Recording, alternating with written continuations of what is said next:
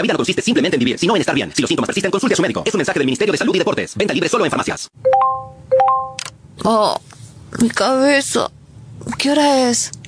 Buen día, hermosa. Te espero temprano para que me ayudes con los globos. ¿Ya vienes? Los payasos ya están terminando.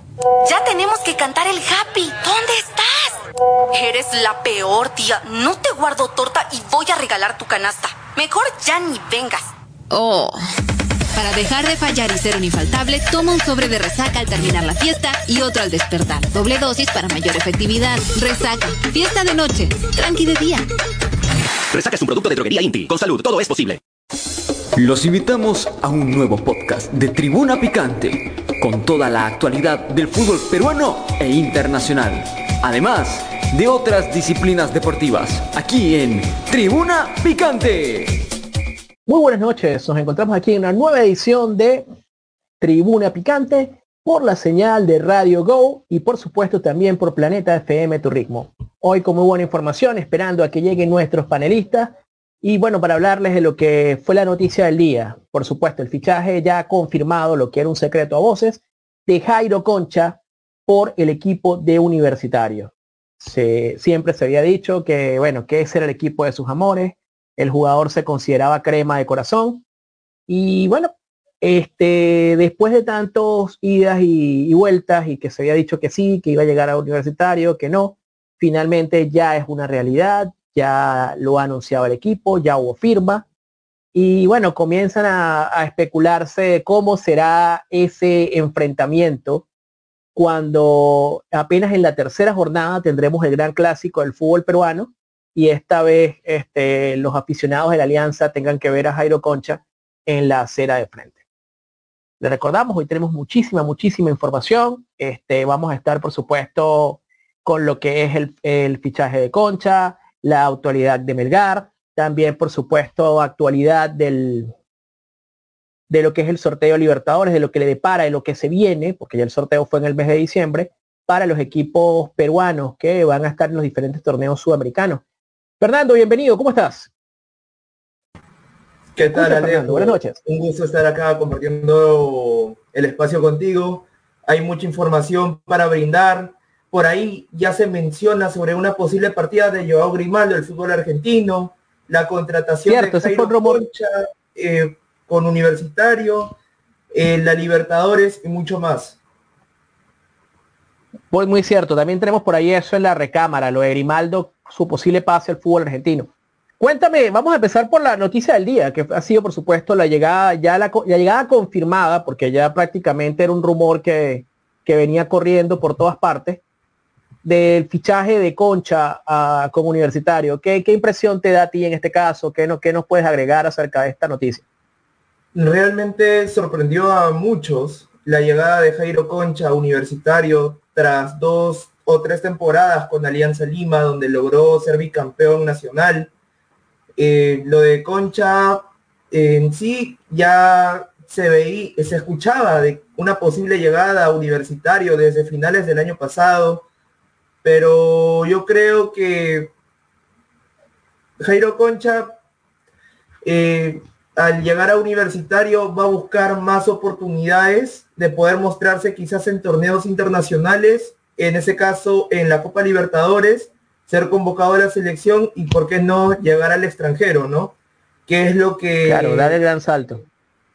Claro, es lo que los futbolistas cuando llegan a Alianza o a la U buscan eh, al momento de, de fichar por esos equipos que son los más importantes y representativos de acá de Perú. Y bueno, lo de Jairo Concha, esperemos que pueda eh, complementar a Universitario, que como lo mencionamos en aquella oportunidad en el programa sobre la noche poeta, necesitaban un jugador que pueda sustituir a Piero Quispe, que en sí Que aporte magia. mejor- claro, que le dé movimiento al mediocampo y pueda alimentar al ataque crema.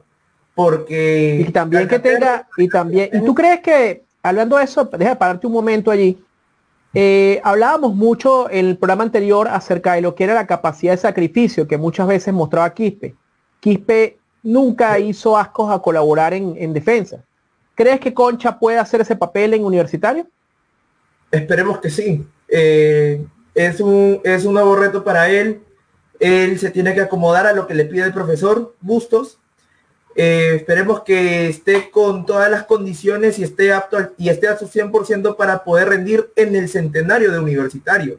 Porque Jairo Concha llega en un momento bastante importante para el club Crema, porque son campeones actuales del torneo y van a buscar revalidar el título.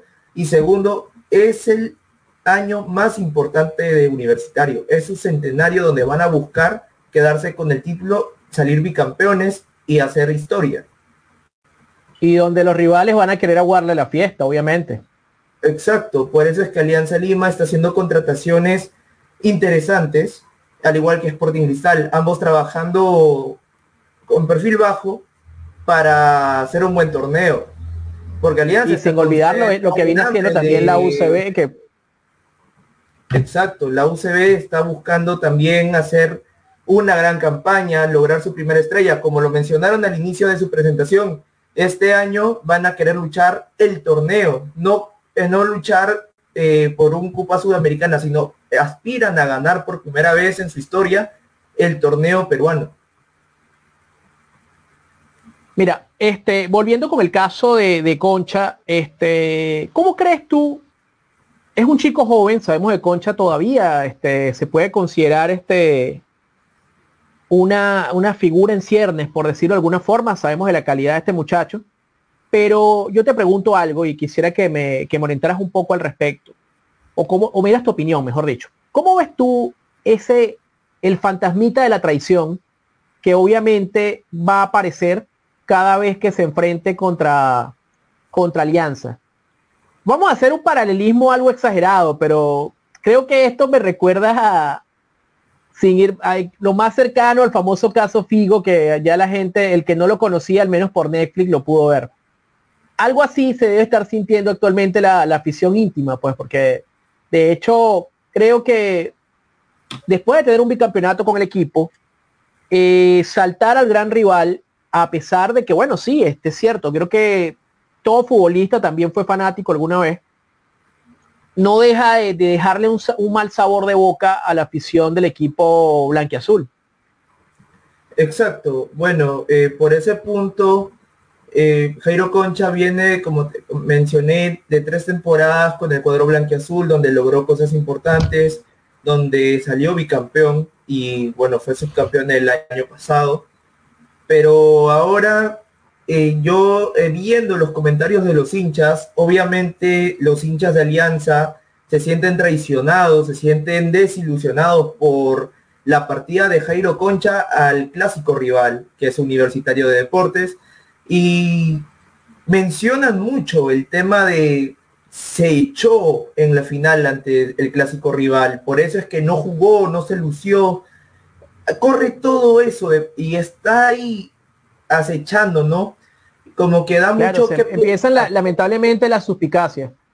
Claro, comienzan a haber rumores de que Jairo Concha ya no se eh, se esforzaba al 100% con, el, eh, con la camiseta de Alianza en la final porque ya tenía trato con Universitario, quizás. Es, todo eso se está hablando. Pero lo que sí es cierto es que cuando tú tienes, tú eres futbolista profesional, tú siempre vas a ver lo mejor para ti, para tu futuro. Eh, eh, no, ellos son 100% profesionales y deben estar preparados psicológicamente porque saben en lo que se están metiendo. Por ejemplo, Jairo Concha al salirse de Alianza para ir a la U debe eh, ser consciente de que está expuesto ahora a todo tipo de críticas, está expuesto a todo tipo de comentarios negativos cuando juegue Jairo Concha de visita con la U contra Alianza. En este caso se van a ver las caras en la tercera fecha en el Estadio Nacional y tengo entendido que va a ser solamente con la hinchada local, en este caso la hinchada aliancista. En este caso no lo sentiría, aunque sí puede sentir el rigor de los compañeros, obviamente. Claro, exacto. De los ex compañeros. Exacto, pero como te mencionaba, va a tener que ser trabajado eh, bien psicológicamente y obviamente va a poner encima, por encima de todo, eh, su profesión, porque es futbolista y ahora le debe, eh, se debe a Universitario de Deportes, donde va, ha firmado contrato por dos temporadas, si no me equivoco, dos, tres temporadas, y ahora va a tener que rajarse por el Club Crema para conseguir los objetivos que quiere el club, ¿no? Y bueno, dejar ya de lado el pasado aliancista, porque así ya eh, sientan los aliancistas que ha sido una traición, porque se sienten desilusionados de que uno de sus jugadores importantes quizás, o de los más eh, trascendentales en los últimos dos años, eh, se haya ido a la vereda al frente, ¿no? Con el eterno rival. Pero bueno, como te digo, Alianza o el hincha de Alianza tiene que dar vuelta a la página, se tiene que enfocar en alentar al equipo, a su equipo actual que eh, va a luchar el campeonato 2024 y Jairo Concha enfocarse 100% en universitario, sabiendo que está expuesto ante todo tipo de críticas, eh, comentarios negativos, trabajar porque sabe que tiene una misión con universitario y es salir bicampeón nacional. Así es. Vale la pena repasar algunos casos de lo que fueron jugadores que han vestido la camiseta de ambos clubes, ¿no? Recientemente había pasado con, con la, bandera. La bandera que fue fichado por Universitario en el año 2018, en el año más complicado del Club Crema, porque estaba luchando el descenso. Y la bandera fue uno de los jugadores que ayudaron a que la U se mantenga en primera división. Y sorprendió a muchos eh, hinchas de universitario la partida de este jugador emblemático, porque es querido, o bueno, era querido por los hinchas cremas, a Alianza Lima. Otro de los casos... Pero la, la, ida de la bandera, no recuerdo si fue, hubo, un equipo que hubo interín de por medio, eh, no fue directo, creo, ¿no?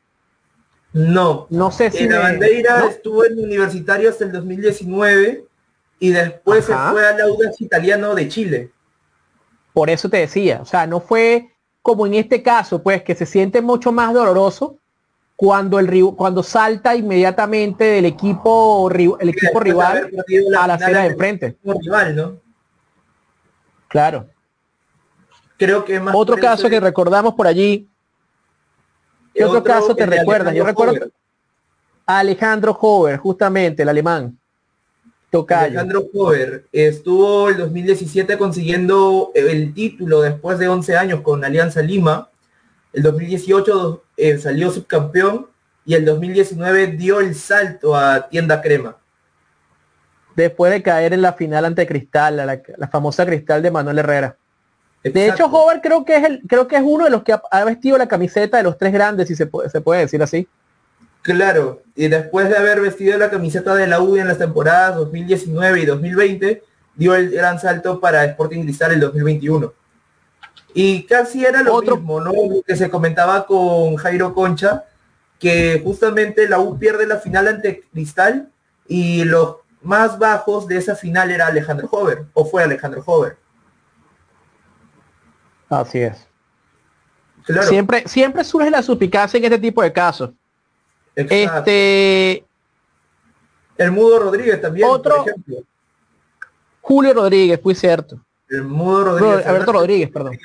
Alberto Rodríguez. Que estuvo. Otro de los casos que también vistió la camiseta de ambos equipos. Exacto. Estuvo, si no me equivoco, en la temporada 2017 con Universitario y el 2018 igual. Pero después, el 2020, justamente dio el salto a, Alianza Lima. Justamente formó parte del plantel del lamentable año de Alianza, ¿no? En lo deportivo. Pero claro, en el caso de Rodríguez fue similar al de al que citábamos justamente de la bandera, no fue un salto directo. Creo que digamos que en ese momento como que ajá, como que duele un poco menos la, partida cuando no es de forma de forma expedita al rival, al rival que, al rival de turno, al gran rival. Otro caso que recordamos, creo que Aldo Corso también vistió la camiseta de, si no me equivoco, Corso había jugado con, Alianza, ¿no? Antes de, antes de pasar a, Universitario, pero hacía mucho tiempo. Aldo Corso, si no me equivoco, jugó que inició con Alianza. Universitario en 2009, cuando formaba parte del plantel de Alianza. Y ahora, por ejemplo, en el 2020 aplicó la ley del ex porque le metió gol antes de la pandemia a Alianza Lima en el 2 a 0 que se dio en el Monumental y lo celebró, lo celebró como un jugador hincha del club Crema. Pero cambiaron el orden de la, de la ventana allí. Continuamos, estábamos, me estabas comentando acerca de Aldo Corso, justamente, que después de mucho tiempo y tras haber debutado con Alianza, ahora lo vemos vistiendo la camiseta crema. Otro caso que estaba viendo que, que es reciente, Alexi Gómez. Alexi Gómez también. Otro caso, que, crema se preciaba de ser hincha crema y lo vimos festejando Claro. hace poco, bueno, con el, univers- con el equipo de Alianza. Se fue al. Creo que Se fue al, al Esgrima de la Plata de Argentina, donde estaba Pedro Es- Troglio, el ex técnico de Universitario, y después ya regresó a Perú para jugar, si no me equivoco, por Alianza Lima el 2020. Eh, justamente compartió vestuario con el Modo Rodríguez, que también eh, tenía un pasado crema, ¿no? otro de los que también ha vestido las dos camisetas. Uno que me estaba quedando y que bueno, reconozco que mi, mi conocimiento histórico del fútbol peruano quizás no puedo abarcar tanto como el tuyo, pero me llamaba la atención el caso del ex técnico nacional, del recientemente despedido Juan Reynoso. Máximo Reynoso. Re- Reynoso también es otro de los que también, este, según estaba investigando, ha vestido la camiseta de, de ambos clubes durante su carrera profesional. No sé si ha sido el primer caso en, en- No, no, no. eh, que No, cambiaba no, de, no citaba que era el primer caso, pero sí que, que ha vestido los dos colores. Claro, hubo ahí eh, en su momento una fuerte crítica a Máximo, Reynoso por la partida de Alianza a Universitario. Creo que ahí sí se dio de manera directa su cambio.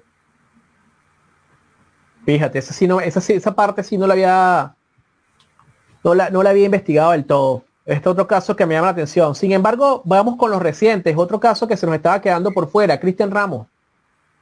Cristian Ramos, se me pasaba también, que tuvo un pasado del 2019 con el cuadro crema y al final estuvo el, hace un año, si no me equivoco, ¿no? Hace dos años con el cuadro blanqueazul con- para Ah, la temporada 2022. Bueno, sí.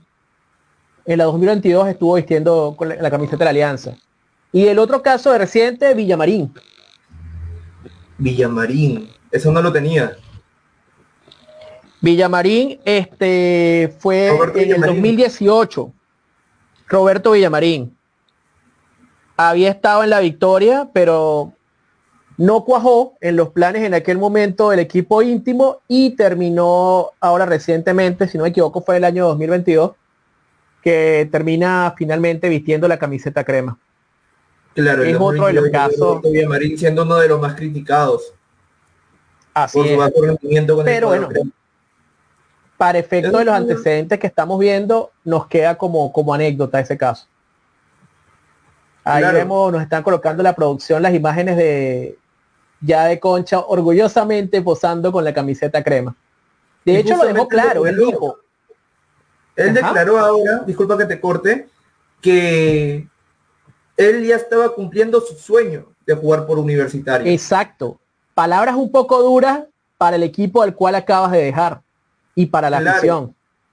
Y eso, que habían hinchas que quizás sabían, o ahí se, se rumoreaba de que Concha era hincha de universitario, pero obviamente por su trabajo, por respeto a la institución en donde estaba, eh, entregaba su 100%, ¿no? Respetaba los colores y ahora que dio el salto a universitario, ha sacado declaraciones que al hincha de Alianza lo puede incomodar o lo puede molestar porque Declaraciones que escuecen, que arden.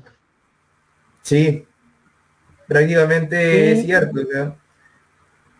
Y bueno, eh, de hecho, yo creo que él ha dejado muy claro que es el equipo con el que él soñaba jugar desde niño. Eh, la, la declaración este, que era un sueño y de que él llegaba exactamente al bicentenario. eh, bueno, dan a entender lo que desde un principio ya él deseaba. Hay muchos rumores acerca de lo que va a cobrar. Se dice que Universitario hizo un gran esfuerzo económico para tener a Concha. Él inclusive había dicho al equipo, según, según algunas fuentes periodísticas, según los medios señalaban que él había manifestado al equipo de universitario que para él llegar al Club Crema necesitaba este, que, le, que le pagaran mucho más de lo que le estaban ofreciendo en el extranjero.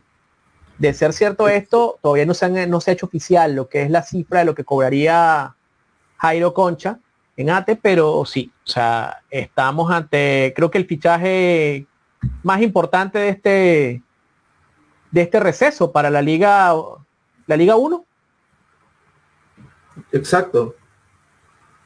Se puede decir que sí es el fichaje más importante cómo podríamos decir que este es el fichaje más importante del receso de verano por llamarlo de alguna forma yo creo uno de los más importantes porque eh, hay que recordar también que hay otro nombre que suena mucho en mercado crema que es el de Canchita González. El de Canchita González que está por ahí sonando y también se hablaba inclusive de Dulanto. Pero no sé si eso llega a Pero el más sonado y donde se dice de que ya hay acuerdo, mutuo acuerdo y ya está cerrado todo para es con Canchita. con Canchita González. hasta ahora yo sí, como no sé, como no se ha confirmado, aunque los rumores apuntan fuerte de que así va a ser, me estaría quedando yo con este fichaje de Jairo Concha como el más relevante de lo que llevamos a momento. Obviamente, si ah, se concreta lo que me acabas de mencionar, ese panorama cambiaría radicalmente. el fichaje de Jairo Concha por universitario. Claro, es un fichaje impactante. Que había caído por el tema económico, como tú lo mencionas, y por su posible salida a Bosnia, ¿no? Como lo mencionábamos en el programa anterior. Pero ahora con la ya eh, confirmación de que Concha va a estar con Universitario ese 2024, se transforma, no quizás en la bomba, pero en uno de los fichajes más importantes de la temporada en la Liga 1. Bueno, vamos ahora con otro, otro que tenemos que analizar, nos ponía ahí producción, si nos pueden colocar la imagen. Tenemos la gira de, de Milgar que está haciendo por tierras sureñas y un Melgar que hasta ahora le está yendo bastante bien en, su, en sus presentaciones en el suelo argentino. Un Melgar que bueno, que ya viene, nos viene acostumbrando a ser uno de los grandes animadores del torneo peruano. Sin embargo, un equipo que creo que todavía está en deuda porque tratando de los títulos el rumbo después de haber tenido una campaña impresionante el 2022 si bien es cierto, el que estuvo, muy cerca del horario absoluto. El profesor Néstor Lorenzo, que actualmente es el entrenador de Colombia, y terminó con un técnico diferente y llegó lejos en la Copa Sudamericana. Todos esperábamos que Melgar llegue a la final con jugadores sumamente importantes que hoy en día cada uno de los jugadores o ex integrantes de Melgar dieron el salto para diferentes equipos de la Liga 1, ¿no? Como lo es de, de Monostier, que se fue a Vallejo. De Nemostier. Hay otro jugador que se fue para Alianza, no me acuerdo, de Arrigo. De Arrigo que se fue recientemente. Bueno, de hecho, si te pones a ver, ha sido lamentablemente la tónica de, de, de, Melgar en los últimos años. Melgar parece que después de cuajar una buena campaña, termina en cierto modo desbandándose.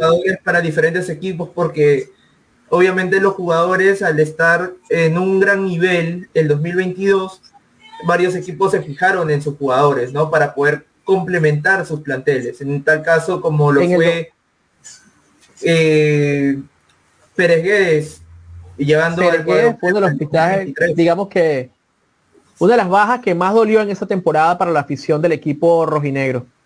Exacto. Bueno, sí, seguimos creciendo. a ver, bienvenido.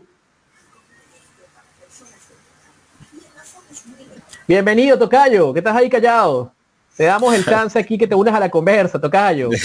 ¿Cómo está todo? de ustedes. ¿Qué tal? Buenas noches, Tocayo. ¿Qué tal? Buenas noches, Fernando, un gusto. ¿Qué tal? Bienvenido. Tocayo, estábamos hablando ahorita de Melgar.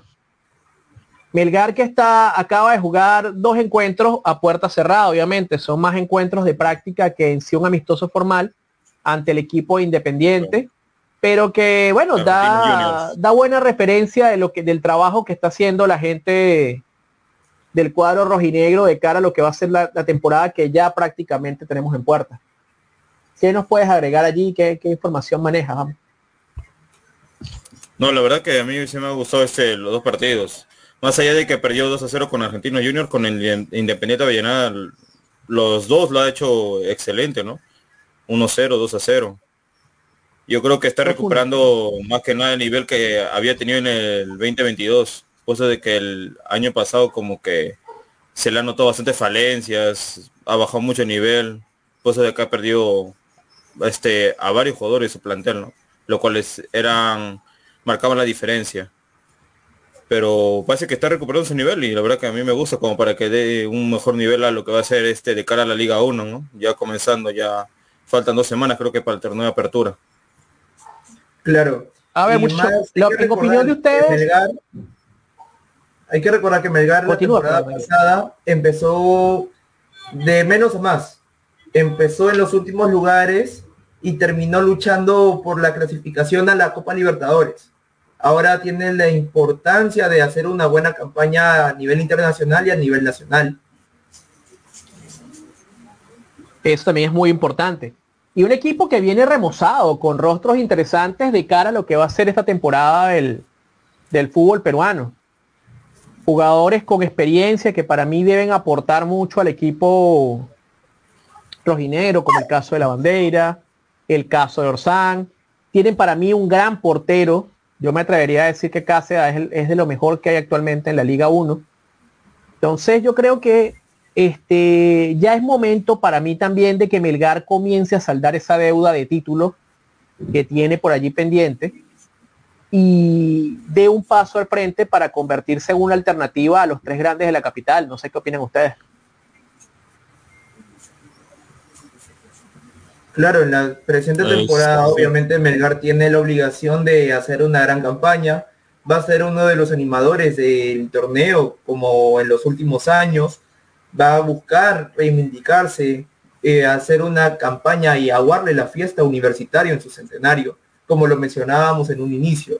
No solamente Alianza y Cristal van a buscar, o Vallejo van a buscar eh, aguar la fiesta de universitario en su centenario, sino también Melgar, que se quedó con una, un sabor agridulce quizás en la temporada pasada porque estaba cerca de conseguir el torneo clausura y clasificar quizás a los playoffs del torneo para disputar la semifinal o una posible semifinal con universitario, pero obviamente por números ya había quedado fuera.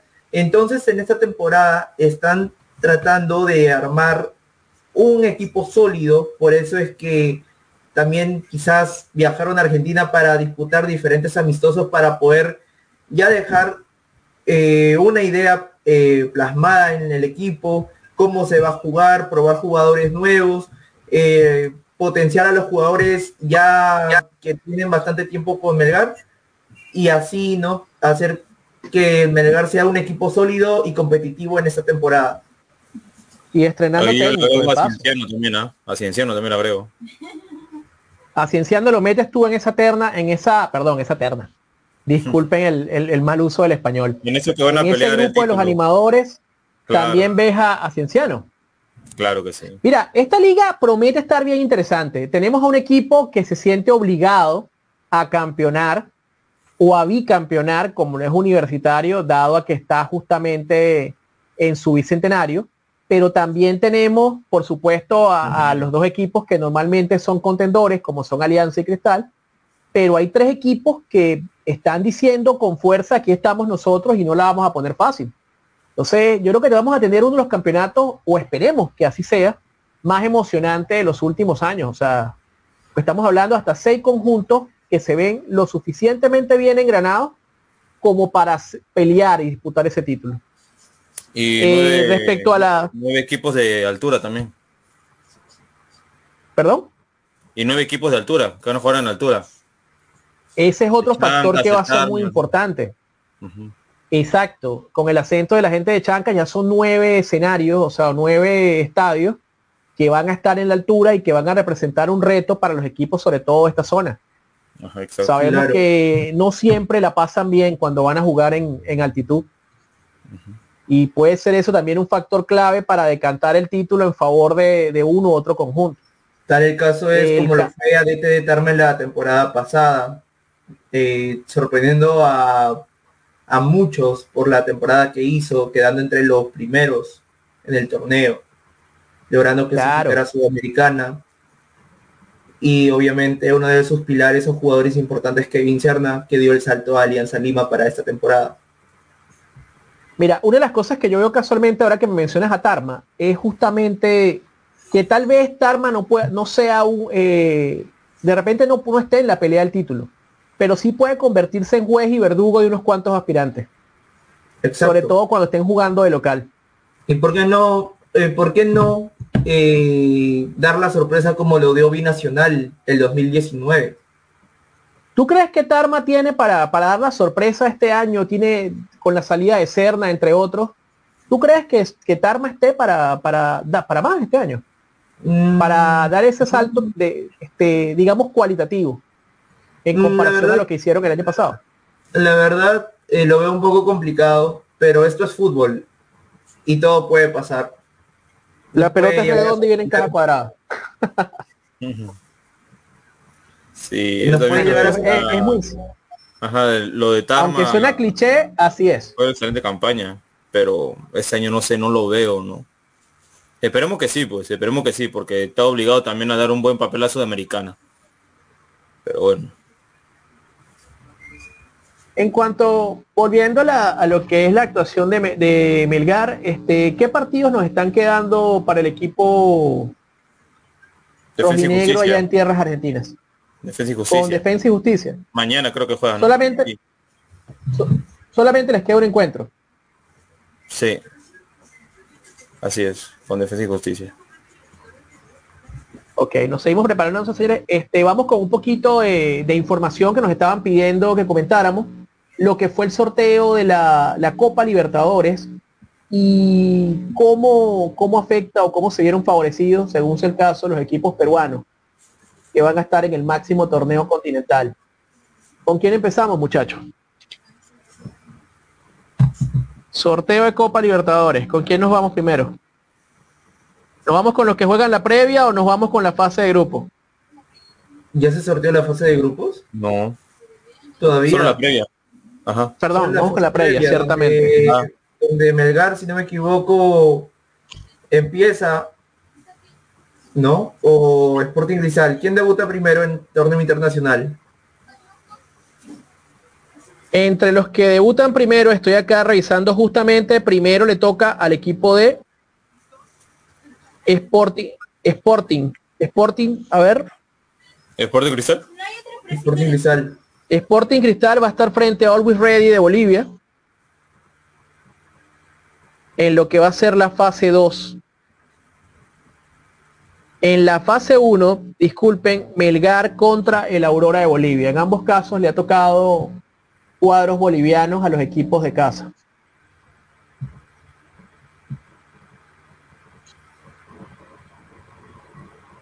En la fase 1 y en la fase 2, efectivamente, fase 1 le corresponde, perdón, está mal, está mal. Lo que pasa es que está colocado al revés, lo que es el, el fixture aquí. El 10. El primer fixture, efectivamente, va- iría contra entre Aurora y Melgar. Y en el segundo, que es la- lo que se considera fase 2 de la Copa, vamos a tener a Always Ready de Bolivia contra Sporting Cristal. Esa va a ser la, la- ese es el sorteo previo que, el camino previo que deben afrontar los cuadros peruanos para meterse en la fase de grupos de la Copa Libertadores. Sea ¿Cómo ven cual ustedes sea estas el llaves? con el que jueguen, siempre va a ser un duro reto para los equipos peruanos, porque los equipos Justamente a la peruanos, altura. sí, muy aparte, los equipos peruanos están eh, en la búsqueda de conseguir resultados positivos a nivel internacional. En ese caso, Melgar y Sporting Cristal van a buscar a seguir haciendo historia quizás eh, en este torneo, ¿no? Bueno, Cristal en la temporada pasada hizo una gran fase previa, llegando hasta la fase de grupos y dejando buenas sensaciones, ¿no? En lo en torneos internacionales y buscará repetir el plato en esta temporada. Obviamente con un nuevo plantel, un nuevo técnico, Thiago Núñez se fue para el Botafogo de Brasil, ahora con un nuevo técnico, trabajando eh, con su nuevo plantel, eh, su pretemporada. Ahora el fin de semana se presenta ante sus hinchas en el Estadio Nacional. Entonces, Cristal la tiene clara y Cristal va a buscar repetir plato y hacer una mejor campaña esta temporada. Y Melgar lo mismo, ¿no? Que son los dos equipos que eh, van a representar a Perú en las fases previas y buscarán meterse en la fase de grupo, en la fase de grupo de la Copa Libertadores y acompañar a Universitario y Alianza en estos seis partidos de vida o muerte, porque para los equipos peruanos siempre va a ser una guerra o una lucha fuerte por conseguir el ansiado cupo a los octavos de final, que si bien es cierto, la última vez que un equipo peruano logró clasificar a, a los octavos fue, si no me equivoco, Real Garcilaso en el año 2013, cuando llegó hasta cuartos de final y fue eliminado por un equipo colombiano. Imagínate, o sea, prácticamente ya son este, más de 10 años sin, sin ver un cuadro peruano en siguiente fase de la Libertadores. 11 años estaremos cumpliendo. Pero particularmente yo creo que sin ánimos de menospreciar, pienso que el sorteo no le fue mal al equipo, a los equipos peruanos. Lo que sí, bueno, no deja de ser un factor importante lo de la altura. En el caso de Melgar, considero que debería afectar un poco menos que lo que podría ser para, para en este caso Cristal. Cristal que tiene un plantel muy remozado en lo que con comparación a lo que fue el, el equipo que vimos en, Play en el año 2023. Tienen llegadas interesantes como la de Kemble Guadalupe. Todavía estaba el caso de, hasta no hace mucho se discutía todavía lo de Martín Cauterucho, aunque ya han dicho varios expertos este, lo que es la parte de la legislación deportiva, que no va a haber ningún inconveniente para que Cauterucho vista la celeste tanto en, los torneos sudamericanos como en la liga peruana. Eh, estaba este chico, el cual se está hablando mucho, que es este Santiago González, otro argentino, a vemos qué, qué puede aportar. Creo que las bajas, este, creo que la baja Aldair, la baja de Loyola pueden ser un poquito más significativa, no tanto Corozo, pero obviamente sí la, la salida de Grimaldo es algo que se debe sentir en el plantel. De hecho, se especula que este muchacho González sea el futbolista llamado a, a aportar o a, o a, cubrir ese aporte que normalmente daba eh, Grimaldo en juego y en desborde para el equipo celeste. No, no tengo tanta referencia sobre el Always Red de Bolivia, pero considero que hoy por hoy Cristal, más allá de, las alzas y bajas, yo creo que tiene lo suficiente para meterse, para avanzar en lo que es la, la Copa Libertadores. Yo también confío, o sea, Cristal tiene todas las herramientas para poder este pasar y toda la fase previa y llegar hasta fase de grupos. Y aunque y yo también con Melgar también le, veo que va, puede llegar a fase de grupos. Yo confío en de que ambos equipos están, aumentando su nivel y tienen lo necesario para poder llegar a fase de grupos. Por eso comentaba, para... buscar hacer lo propio, eh, hacer historia, volver a repetir el plato, hasta mejorar su participación a nivel internacional esa temporada. Porque tiene con qué.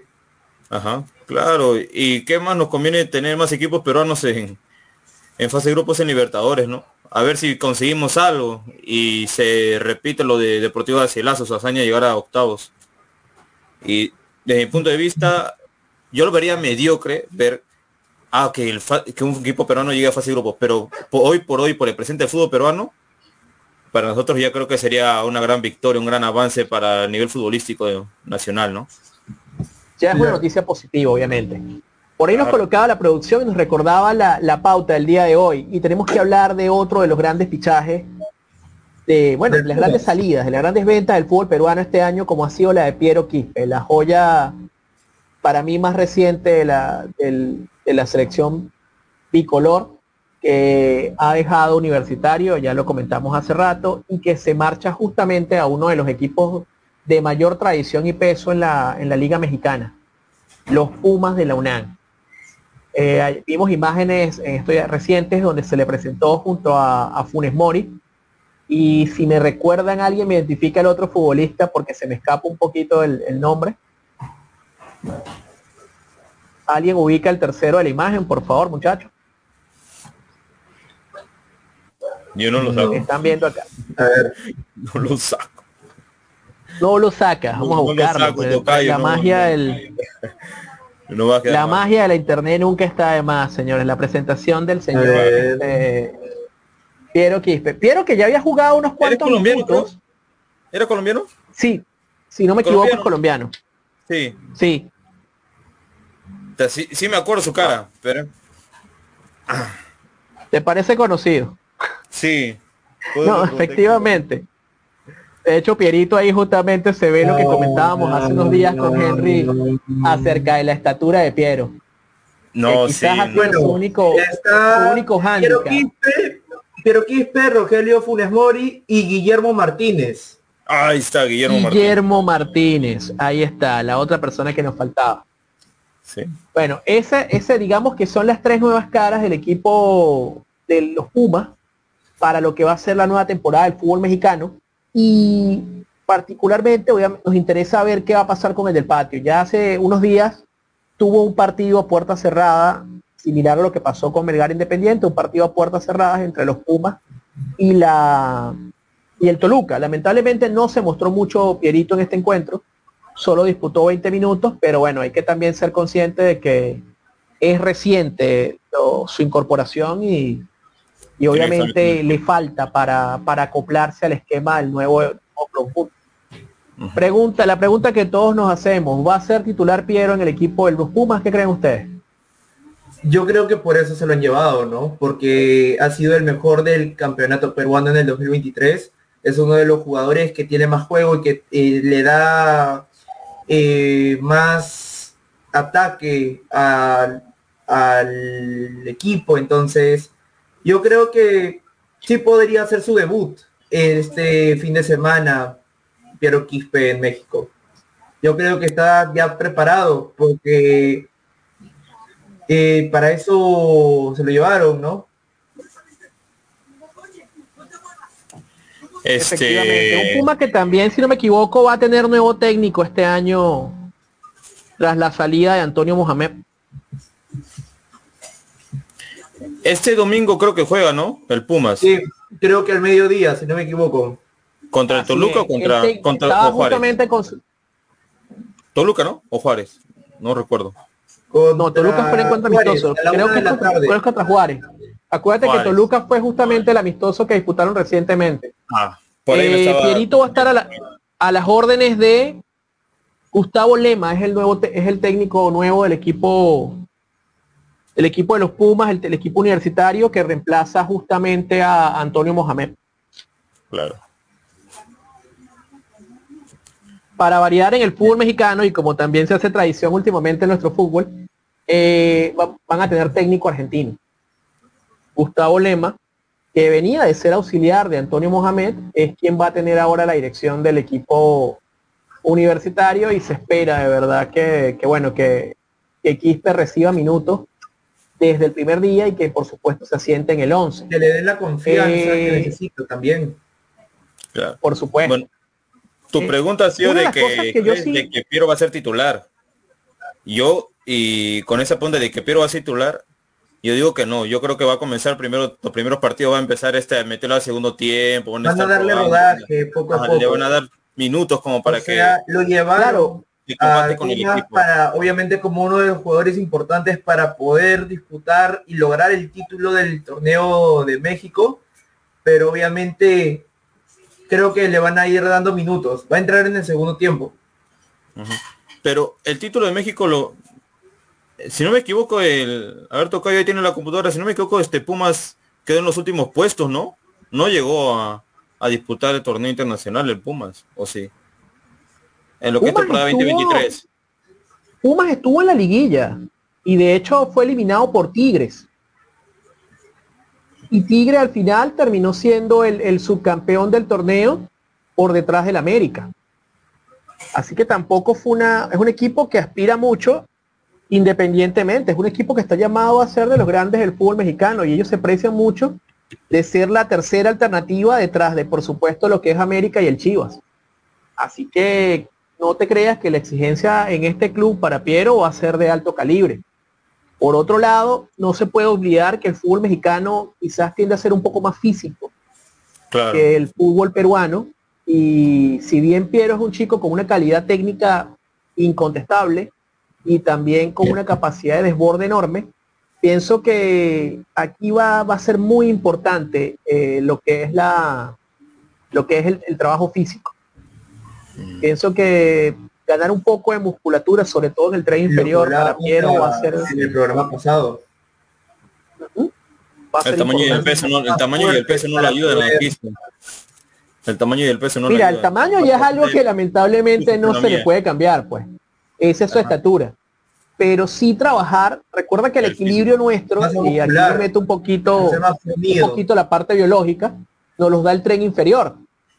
Y en un futbolista el tren inferior es clave, pues, y es algo que quiero, tiene que trabajar si quiere este, rendir en un fútbol que físicamente es muy exigente, como lo es el mexicano.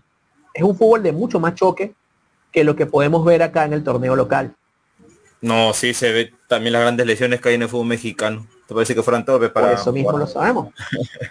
Otra cosa que iba a citar, yo creo que ustedes la leyeron, en cierto modo me parece un poquito este, exagerado de que se hablaba de interés ya ni siquiera debutado con Puma y se dice que ya hay un interés de clubes europeos.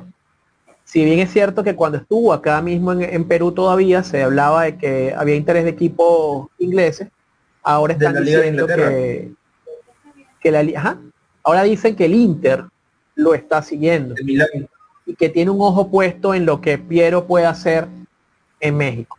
Yo no voy a dar fe a estos rumores, no me gusta dar este hablar de estas cosas que muchas veces no son más que la especulación. a veces se vende mucho humo con eso. Hemos visto casos de futbolistas peruanos que supuestamente eran pretendidos por el Barcelona, Real Madrid. Y al final se, se, quedaban, se quedaban en el ámbito local o en el ámbito sudamericano. Por ejemplo, el caso más reciente, si no me equivoco, puede ser el de Quiver Aguilar que había sido, que las, acá la prensa peruana había, lo había vendido, o vendía, mejor dicho, el titular, un peruano va a jugar en el equipo de Guardiola. Y actualmente está perdido, fue, eh, obviamente, fue fichado por el grupo City, que es totalmente distinto, que tiene convenio con diferentes equipos del mundo, y ahora está jugando no es garantía. de Bélgica, si no me equivoco. Por eso te decía, no es garantía estar en el, el grupo City. Yo te voy a poner el ejemplo este, hay dos futbolistas venezolanos que pertenecen al grupo City.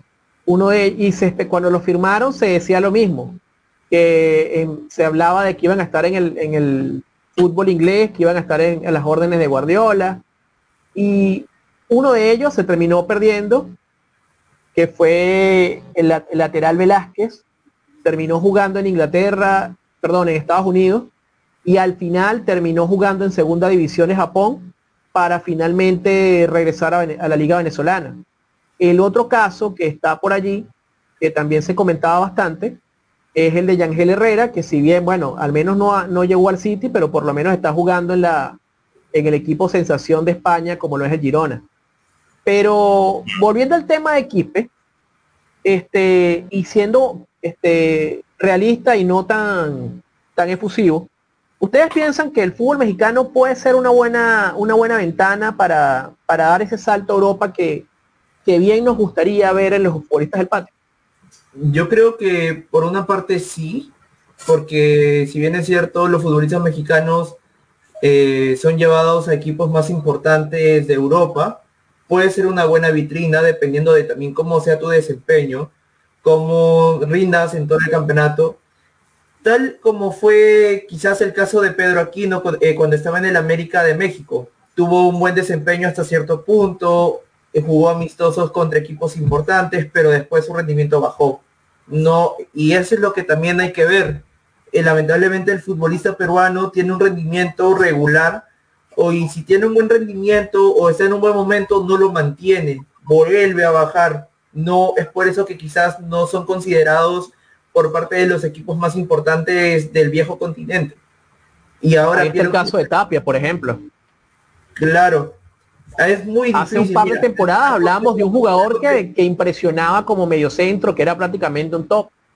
Y hoy por hoy está perdido dentro de las convocatorias del, del equipo del Celta, ¿no? Ha sido el mismo que jugador que había hace un par de años. Fernando Tapia poco a poco está volviendo a tener el rendimiento y está siendo quizás considerado nuevamente por su actual técnico en el Celta y lo tienen referenciado para la siguiente temporada. Es lo que yo había leído. Claro, y pero no, pero no al nivel, no al nivel que le vimos hace un par de años.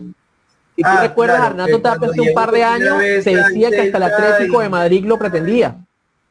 Claro. Ah, no, obviamente. Los años pasan factura también. Ojo. Pero sí es importante lo que tú citas, porque tenemos tiempo, y hay que reconocerlo, que no vemos a un futbolista peruano que se mantenga de forma regular haciendo vida en el extranjero. Eh, mira, de verdad que si citamos a un futbolista, aparte de Guerrero, creo que sería Pizarro, el otro que, que demostró regularidad durante mucho tiempo en, en un fútbol de mayor élite. El que se está mostrando bueno. mucho más, eh, o por lo menos se está manteniendo en el viejo continente, muy aparte de Tapia, ya dejando de lado a la Padula y a Oliver Sones, porque ambos obviamente juegan en sus ligas domésticas, donde ellos han Donde se formaron. donde se formaron, es Marcos López, que si bien es cierto, tampoco es tan considerado por su técnico, ha tenido solamente un partido de Champions en donde tuvo un desempeño regular para abajo, creo que se metió un autogol o cometió un penal, no me acuerdo, pero está en los Países Bajos, se mantiene, esperemos que en la se, se recupere al 100%, ¿no? Porque igual en la selección su rendimiento ha sido totalmente desastroso y se espera de que se recupere porque es el reemplazante de Miguel Trauco. En el Feyenoord, claro. Ahí se mantiene este. Claro. Pero Bueno, que con- lo van a jugar. Sí. Claro, no Marco Yo creo que lo, que debemos a esperar es que al menos este fin de semana Piero Quispe tenga minutos. Piero Quispe que ya dio el salto a México. Hoy también se nos confirmó otra noticia, que fue el salto de la sa- el fichaje De Grimaldo. de Joao Grimaldo con el con el Belgrano.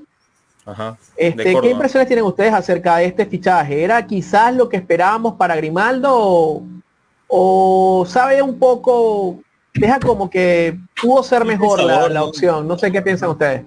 Yo creo que debió Eh, ser mejor de club. No. Y para empezar, Piero Quispe también no me gusta que haya ido para el Pumas. Normalmente yo creo que los jugadores peruanos cuando ya se van a acabar se van bien para la Liga Mexicana o para la Liga MLS. Y después recién se vienen para el Perú. Creo que debió dar para otro club de mayor categoría. Aunque Claro, siempre en también- todo partido siempre hay gente que está viendo, ¿no? Hay que considerar que llegar a otro salto a Europa. Claro, pero para que lleguen a otro club quizás también eh, consideran que obviamente llegar al viejo continente es tener más competencia, más ritmo y obviamente les exigen, ¿no? Y eso es lo que ayudaría mucho a que nuestros jugadores tengan un mejor nivel y se puedan formar de- eh, mucho mejor físicamente, mentalmente y puedan aportar eh, mucho más a la selección nacional ahora de Fossat. Entonces, eh, hace poco, hace un mes aproximadamente, se hablaba sobre la partida de Grimaldo, la supuesta partida de Grimaldo a Portugal, de que estaba siendo seguido por dos equipos, eh, uno por el Gil, Gil Vicente de Jesús Castillo y no me acuerdo, creo que el Sporting Braga, también de Portugal, pero parece que todo cayó en ese momento por su mal estado físico, según lo que algunos comentaban. Entonces, ahora que ha sido, o bueno, que ya prácticamente se ha cerrado su pase al Belgrano de Argentina, creo que con salir del fútbol peruano es un buen paso para él, porque va a crecer en el fútbol argentino, va a poder disputar torneos importantes. Creo que quizás me equivoco, no lo sé, quisiera que me confirmen, no sé si va a jugar eh, torneo internacional este año. eh, Justamente eso estaba consultando sobre que- Belgrano, el pirata. ¿Llegó a dar Sudamericana? Eso es lo que estamos consultando es en un que momento, por favor. Porque ayudaría mucho también a Grimaldo para mostrarse a nivel internacional. Porque si no es para cierto, Belgrano es de media tabla para abajo, nomás en difícil para Belgrano. los jugadores para irse a jugar a Europa. Miren el caso, si no me equivoco, fue de Miguel Araujo, quizás, que estuvo quizás en Argentina, no me acuerdo. Creo que estaba en Argentina, ¿no? Y después se fue para Holanda. Ya te indico un poco, no, Belgrano efectivamente no está para jugar torneo. No está, es un equipo de media tabla para abajo. No- no- normalmente no llega a torneos internacionales, Belgrano. Normalmente no llega a torneos internacionales. No, mira, sí, este. Belgrano ocupó, escúchame, disculpen, corrijo, Belgrano, recuerden que la Superliga Argentina está formada por, por dos grupos de, de 14. A y B. Eh, sí. Belgrano estuvo encuadrado en el grupo B y quedó tercero por detrás de Racing y de Godoy Cruz quedó con 21 puntos. Quiere decir que sí, yo creo que sí tiene oportunidad en este caso ver, de disputar torneo torneo Pero- sudamericano. Este año, pero este año cl- clasificó a torneo sudamericano. En este año no clasificó. Eso es lo que quiero verificar un momento, me van a dar un momento porque no tengo toda la información a mano. Justamente quería Dejen de confirmar, estoy buscando también la información. Y ya, ¿me escuchan? Sí, Sí, sí. te escuchamos. Acá tengo la información de que por primera vez en la historia, Talleres de Córdoba y Belgrano jugarán en simultáneo los torneos de la Conmebol. Eh, eh, el próximo 17 de mayo. eh, Sí, efectivamente, están clasificados para la Copa Sudamericana. Mm, Talleres y Belgrano están resolviendo sus respectivos destinos en la fase de grupos de la Copa Libertadores de América y Copa Sudamericana. Eh, en el caso de Belgrano va a jugar Copa Sudamericana al parecer. Sí. Sí, va a jugar torneo internacional. Ya te lo buscamos el sorteo de la Copa Sudamericana, efectivamente. ¿Deben estar para jugar previa o directa? A ver, Belgrano. Es que el- no, no, lo que es este clubes argentinos y brasileños van directo.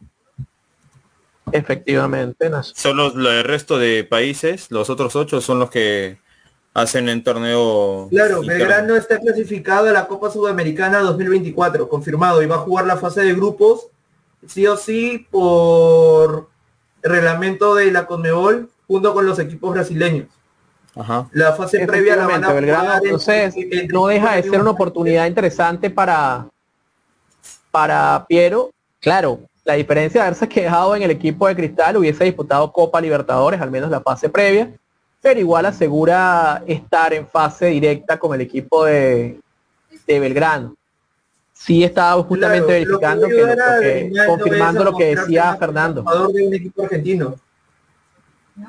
Obviamente, este no se puede negar, este, estar en un fútbol como el argentino es una ventana mucho más grande de lo que la puede ser el fútbol peruano sin menospreciar a nadie. Si tú No, estás no, allí, cuajas El una buena actuación, digo, fácilmente puedes dar el salto a un club mucho más importante. ante equipos de primer nivel de Europa, ¿no? ¿Qué es lo que se busca? Que nuestros jugadores den el gran salto al, al fútbol europeo. Hay que hacer un pequeño paréntesis o un pequeño recordatorio de cómo llegó, por ejemplo, Juan Manuel el Loco Vargas a Italia. Pasó primero por el fútbol argentino y después dio el gran salto a Italia. Que se puede decir que para un jugador que haga bien las cosas es la progresión natural. Pues. Un Claro. fútbol como el argentino, como el brasileño, como el mexicano y de allí a Europa. Yo Exacto. prefiero mil veces, y sin, sin ánimos de, de caer en polémica, que un jugador dé el salto a un equipo argentino, a un equipo brasileño, que verlo, por ejemplo, en la MLS.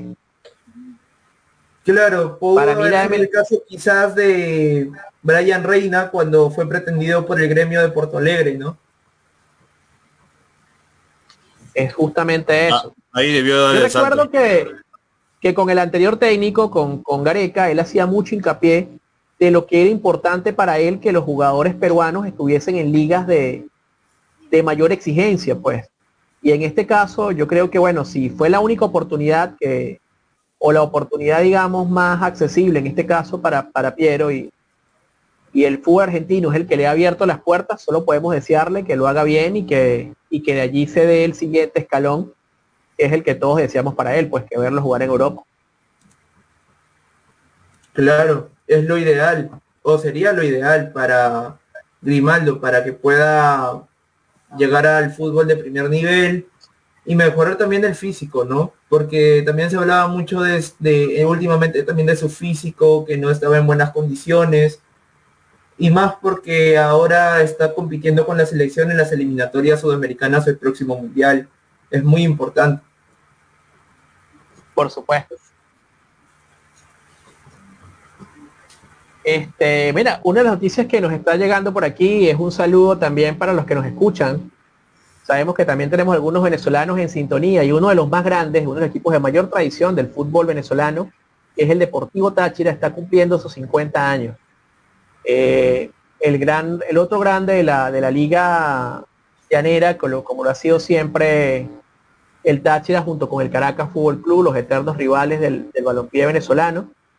El Carrusel Aurinegro está arribando sus 50 años de fundación, es el segundo equipo más ganador de la liga venezolana y el equipo que ha hecho mejor figuración de lo que ha sido la Copa Libertadores entre los cuadros venezolanos.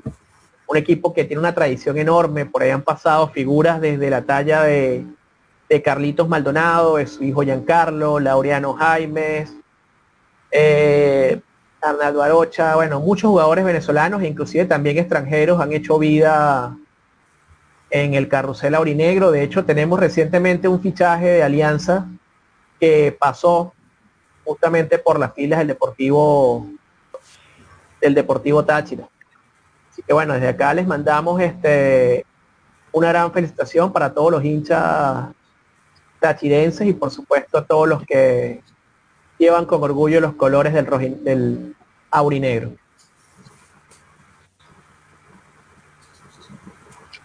Bueno, vamos a continuar un poquito ya que nos, ya que nos fuimos, ya que con ese saltito que nos puso producción, nos fuimos al fútbol internacional y ayer hubo un juegazo en lo que se considera la Copa, en lo que es la Supercopa Española. Se enfrentaron los rivales capitalinos, hubo derby de la capital, en este caso en el estadio del Al Se enfrentaron el Real Madrid y el Atlético de Madrid en un encuentro en el que no faltaron los goles. Un encuentro un partidazo.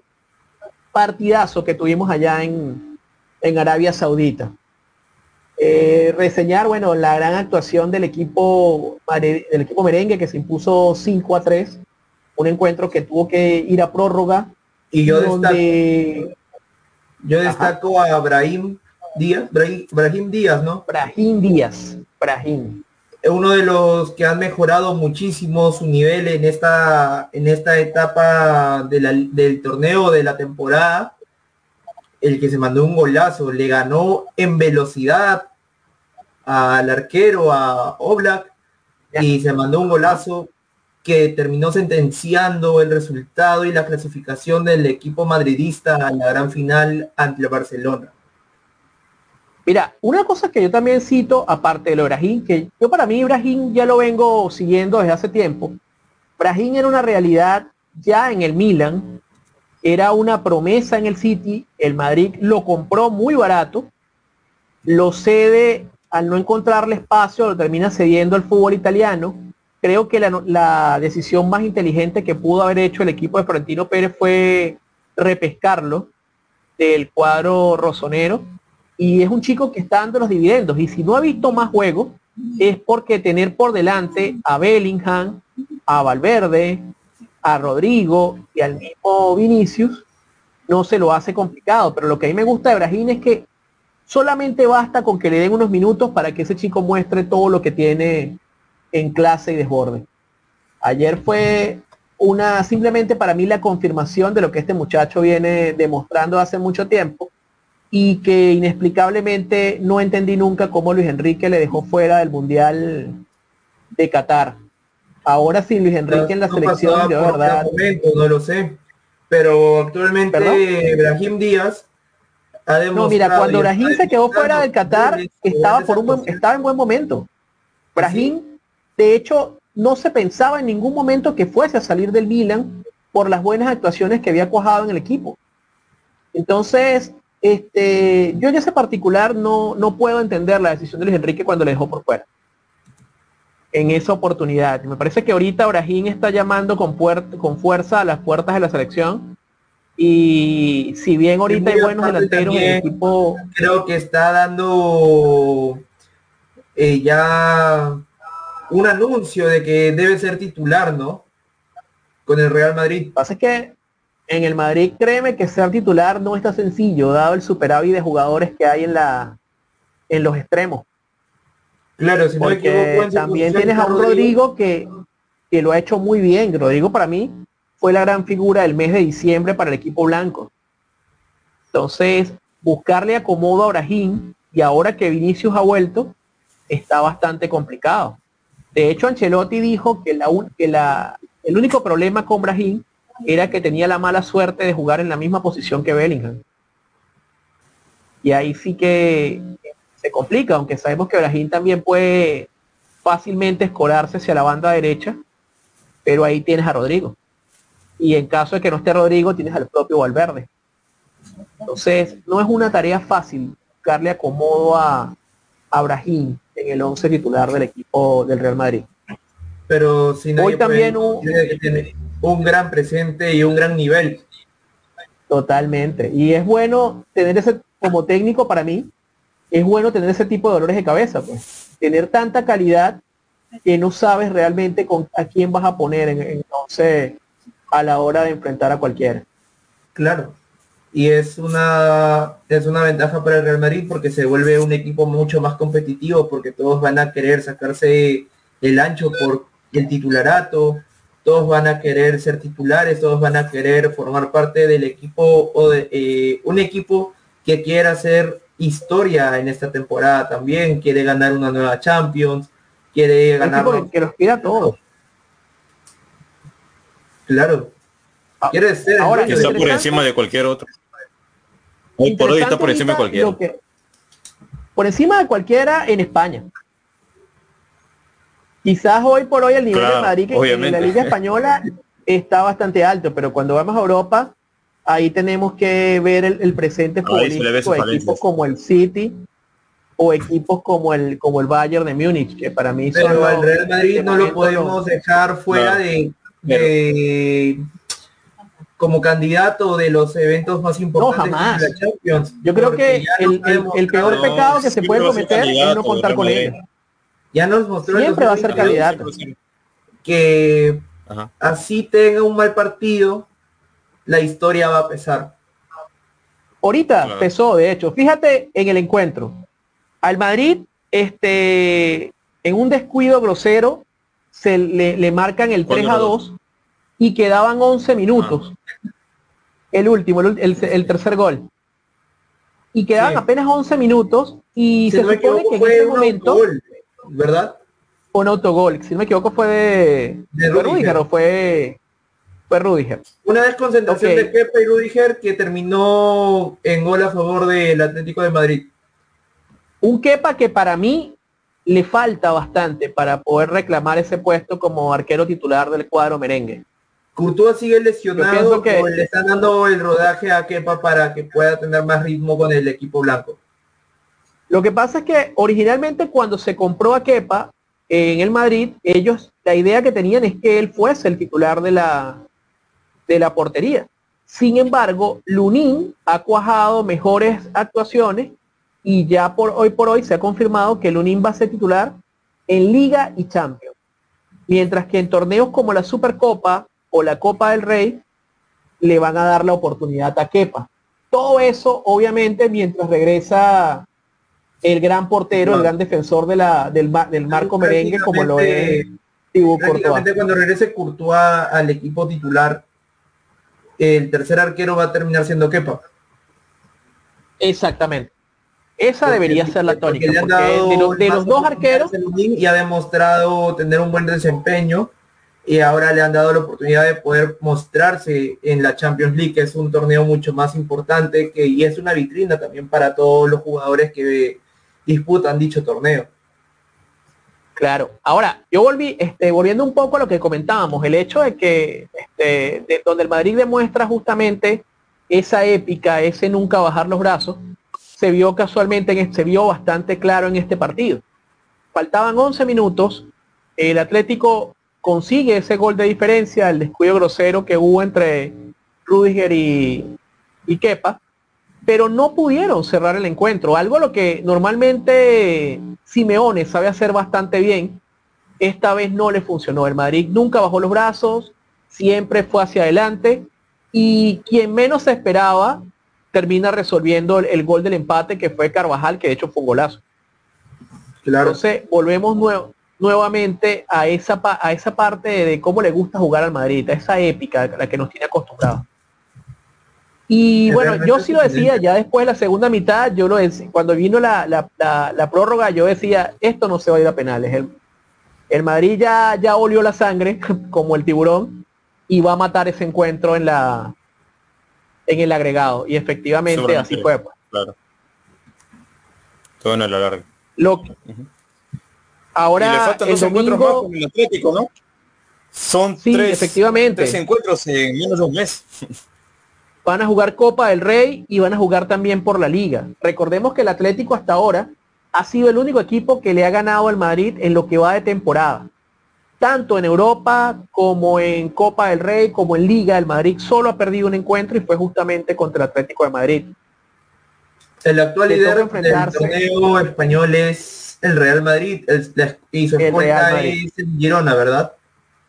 Exactamente. De hecho, el Girona lo escolta por un tecnicismo. Recordemos que en la Liga Española el liderato se resuelve por quien haya ganado el quien haya ganado los encuentros directos y en este caso el Madrid tiene la ventaja de haber sido también el único equipo que ha derrotado al Girona en lo que va de campaña.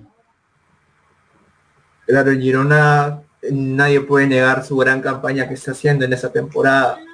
Estando luchando puestos de Champions, sorprendente. Y un Barcelona que está tambaleando en esa temporada, ¿no? Porque está teniendo un, rendimiento bastante regular que mm, no lo pondría como candidato a luchar o a pelear el título de la Champions ni de la Liga Española.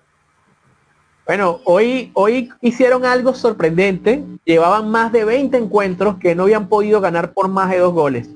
Y hoy el Barcelona sacó tarea, por decirlo de alguna forma, con Osasuna, para mí totalmente inoperante. Y no sin cierto apuro, el Barcelona logró ganarle 2 a 0 al, equipo navarro. Este, esto ya asegura que tendremos clásico español en Arabia Saudita. Va a ser la final ya confirmada para este domingo. Real Madrid versus Barcelona. El, van a definir el campeón de la Supercopa una Supercopa que acaba de confirmarse que se mantiene en Arabia Saudita. ¿Qué opinión tienen ustedes al respecto? O sea, ¿no les parece, no se les antoja raro que una Supercopa de una de las ligas más importantes de Europa se dispute justamente fuera de justamente fuera del suelo hispano? Yo creo que va más también por el tema de marketing, ¿no? Totalmente. Sí, justo Barça contra Real Madrid, ¿no? De qué coincidencia. Un clásico Real Madrid-Barcelona en tierras árabes. Eh, le, eh, le, dan más espectáculo, le dan la oportunidad también a los hinchas del Madrid y Barcelona que viven en Arabia para poder ver ese tipo de encuentros. Arabia también hay que recordar que está buscando hacer pantalla o promocionarse. ¿Por qué? porque va a organizar el Mundial del 2034, ya está confirmado su organización de Arabia Saudita como eh, sede del Mundial del 2034, por eso es que han ido trabajando desde las contrataciones de, jugadores importantes a su liga hasta eh, el desarrollo de eventos importantes como estos, ¿no? Como la Supercopa de España, que está ahora disputándose en tierras árabes, y quizás también el Mundial de Clubes, si no me equivoco. Mira, de hecho, este, sí, creo que ellos van a disputar la primera edición de este Mundial de Clubes que, ha creado recientemente la FIFA de 32 conjuntos.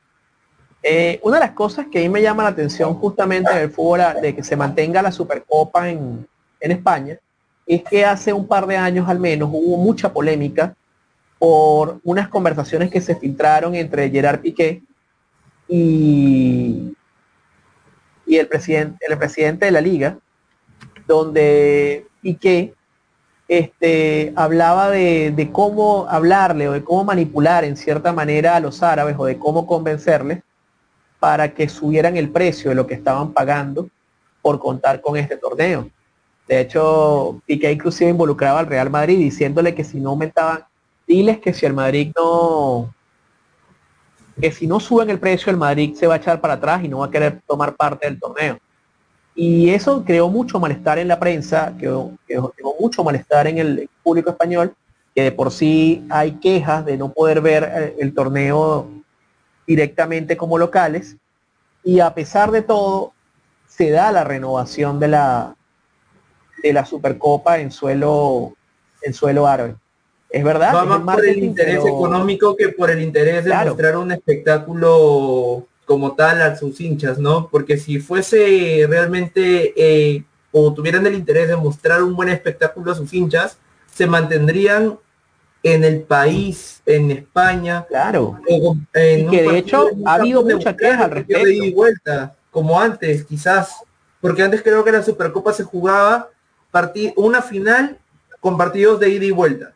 Nada más. Así era. Y se jugaba en los campos de los dos equipos involucrados. Se Exacto. jugaba entre el campeón de la Copa del Rey y el campeón de la Liga. Pero ya eso, cambi eso cambió a un formato, digamos, de Final Four, por decirlo de alguna manera. Y disputándose en tierra foránea. Es que yo Más allá que de las quejas de los hinchas. El valor de la Supercopa de España se convierte prácticamente en un torneo invernal, por decirlo de alguna forma. No invernal, yo lo llamaría o, o pienso que es como que un cuadrangular para que ambos equipos tengan la oportunidad de enfrentarse y sacar un poco más de dinero por venta de entradas, por oficio. No, claro, pero yo te cito lo del torneo invernal porque para Europa en estos momentos están recién saliendo del invierno. Ah. Y normalmente la Supercopa se disputaba en el verano europeo, es decir, cuando culminaba la liga, la, poco antes de, de, que iniciara la siguiente temporada se disputaba la Supercopa. Creo Española. que era el primer partido o el primer torneo que se jugaba en la temporada, así como lo El primer Francia, torneo oficial era la Supercopa Española, pero ahora por el marketing y por una cuestión también del clima, que es un poco más benigno, en este mes si, si cabe la palabra, entre lo que es el, el, el, país de Arabia Saudita, se juega justamente en esta fecha, similar a lo que nos pasó con el Mundial. Nunca se pensó que íbamos a ver un Mundial en diciembre, pero lo hubo porque por el clima y por el dinero, obviamente, y por todo el marketing, se, la FIFA acordó llevar el Mundial a Qatar en una fecha que no era la más tradicional para los que los hinchas del fútbol pero sin embargo terminó siendo una de las mejores organizaciones, ¿no? Bueno, hay cosas allí que se pueden objetar, pero este, sí, no, no fue un mal torneo. Sin embargo, yo te voy a decir algo como fanático del fútbol y por los años que llevo viéndolo. Yo extraño mucho esa, ese sabor romántico que tenía el Mundial.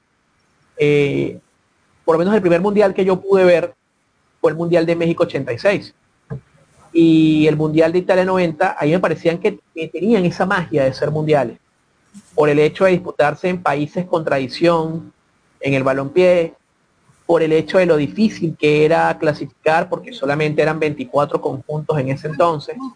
Pero a medida que se han involucrado este, cambios que si bien han despertado un mayor interés comercial, yo pienso que, que esa parte pasional un poco del, del fútbol o ese no sé si el, a lo mejor este, peco de nostálgico, pero siento que toda esa parte como que se ha perdido un poco. En Estados Unidos obviamente no la hubo, se recuperó un poco en Francia y básicamente era algo que conversaba, conversaba con unos amigos en estos días, de que parece que los mundiales tienen mejor sabor cuando se disputan en países que tienen tradición futbolística. No debería ser exclusivamente, porque se supone que el deporte es para que crezca. Pero sí, parece que los mundiales tienen como que un mejor sabor de boca. Y yo particularmente este último cambio de 48 equipos que se viene para la próxima edición, me parece con todo respeto al que esté de acuerdo, me parece excesivamente exagerado. Sí, yo también Porque pienso ya mismo. 32 era un número Todo redondo. el valor que tenían los mundiales. Porque ya con 32 equipos en las citas mundialistas, si bien es cierto, lo más interesante era el cómo clasificaban, ¿no? Que era más Claro. complicado, todos luchaban y se sacaban el ancho por lograr ese cupo al mundial.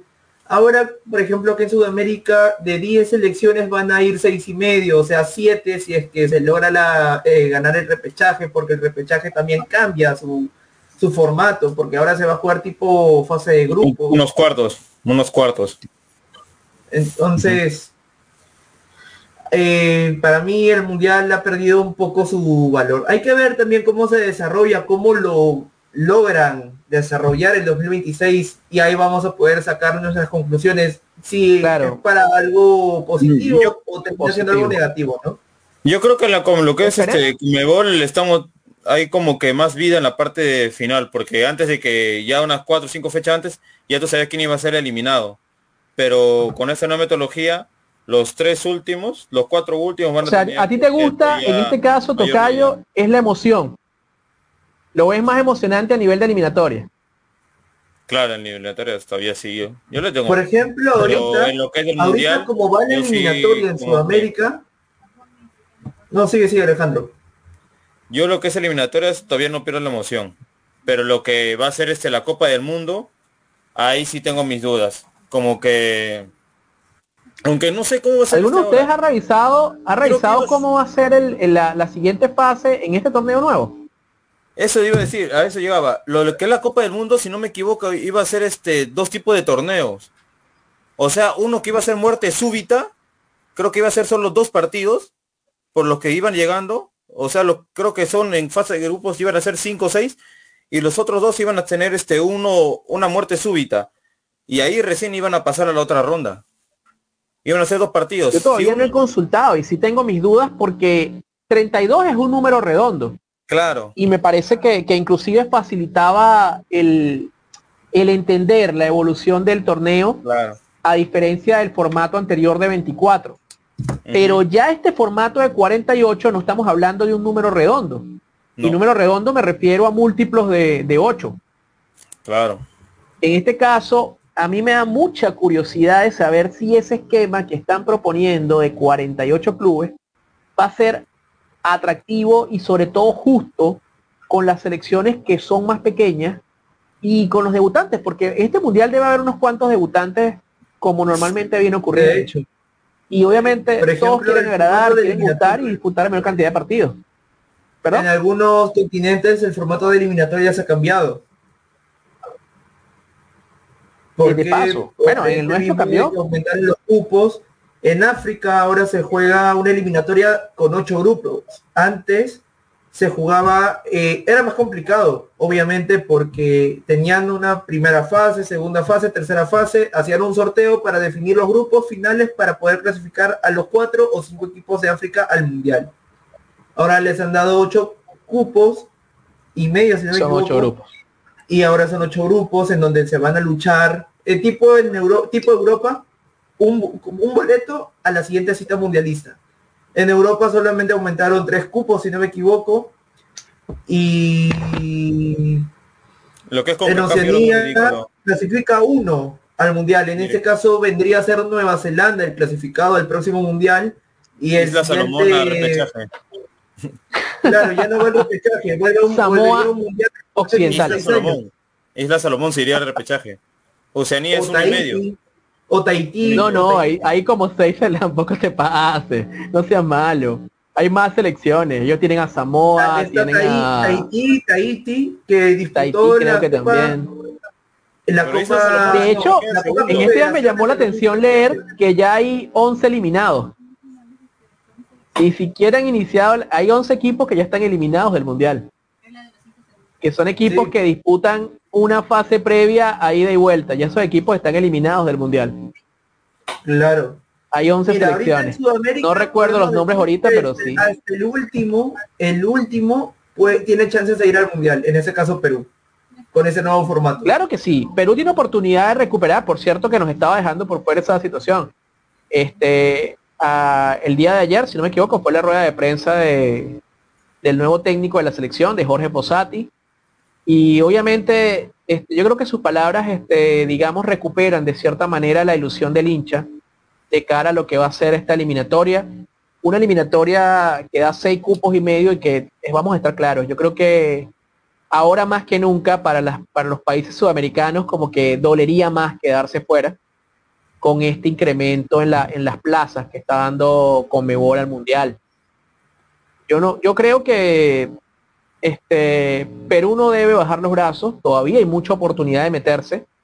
Creo que no son insalvables los equipos que están actualmente separándolo de los puestos de clasificación.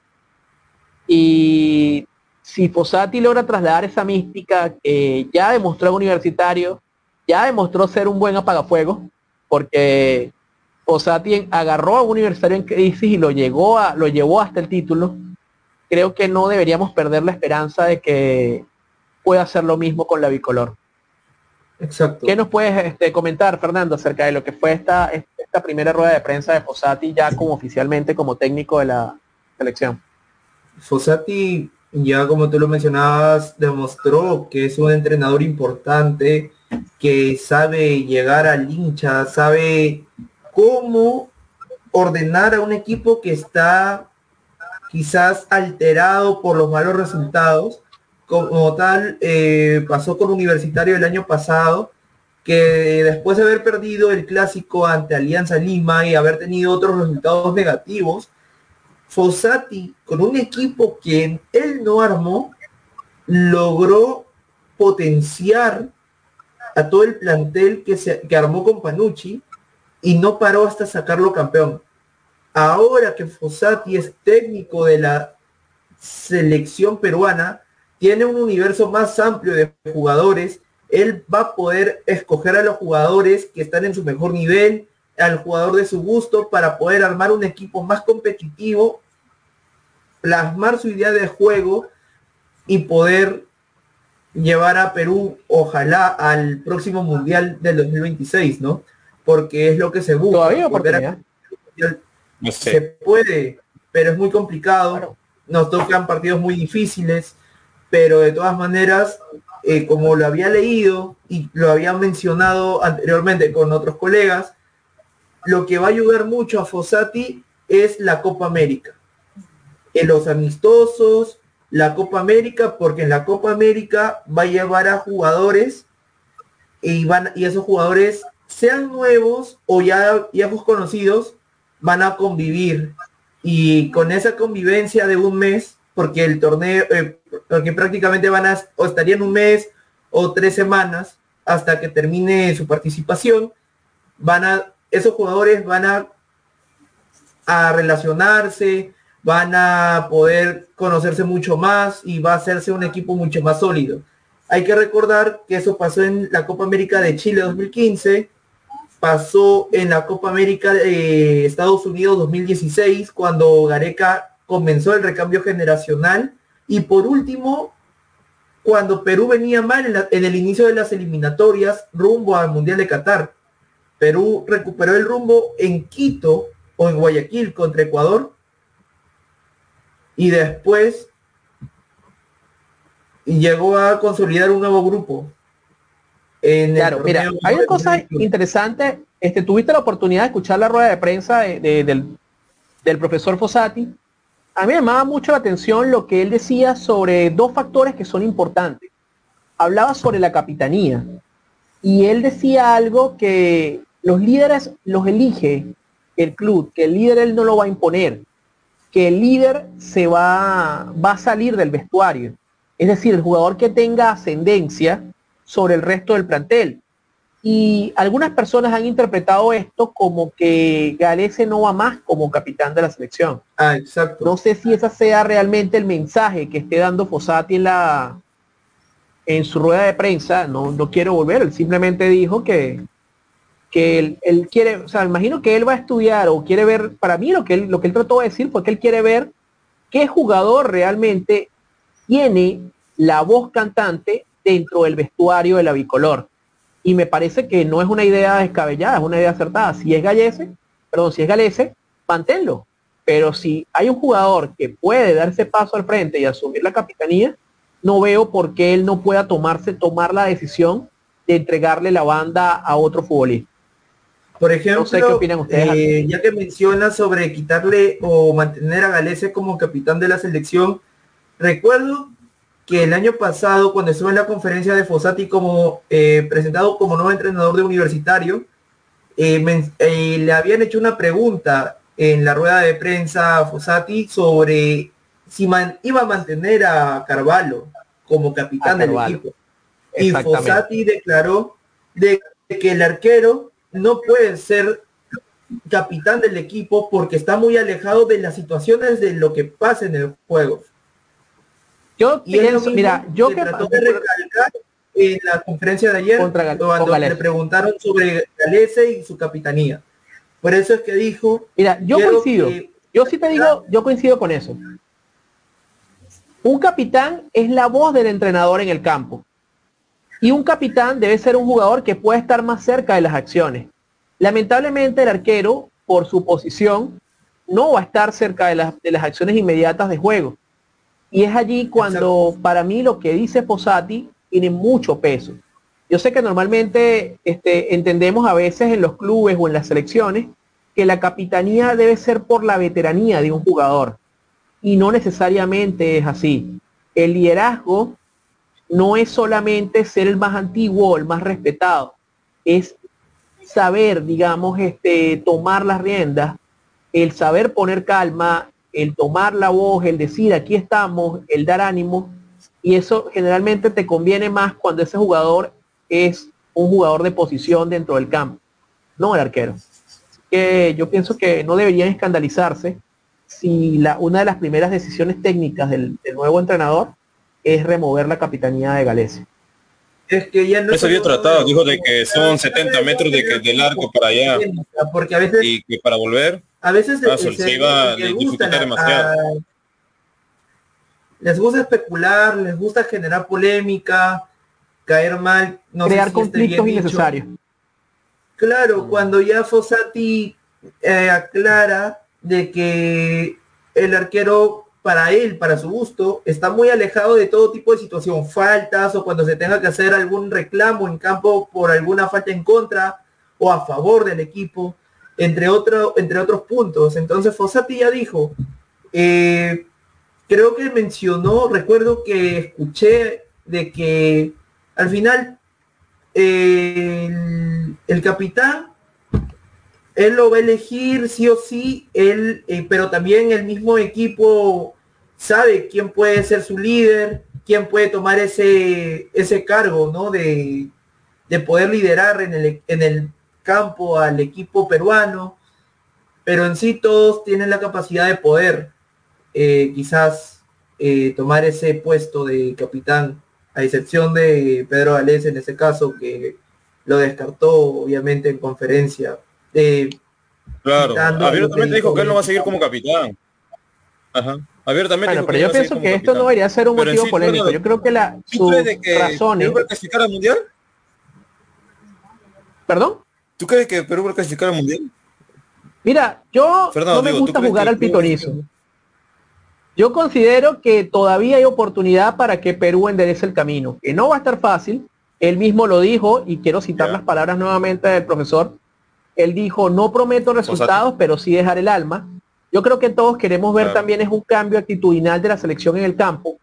Eh, una cosa que también rescato, no se está desentendiendo de los procesos inferiores. Dijo que si él no va a estar, por lo menos va a mandar a alguien, aparte a alguien de representante de su cuerpo técnico al preolímpico de Venezuela, lo cual es lo que se espera de un técnico serio que entienda que la selección es un proceso completo.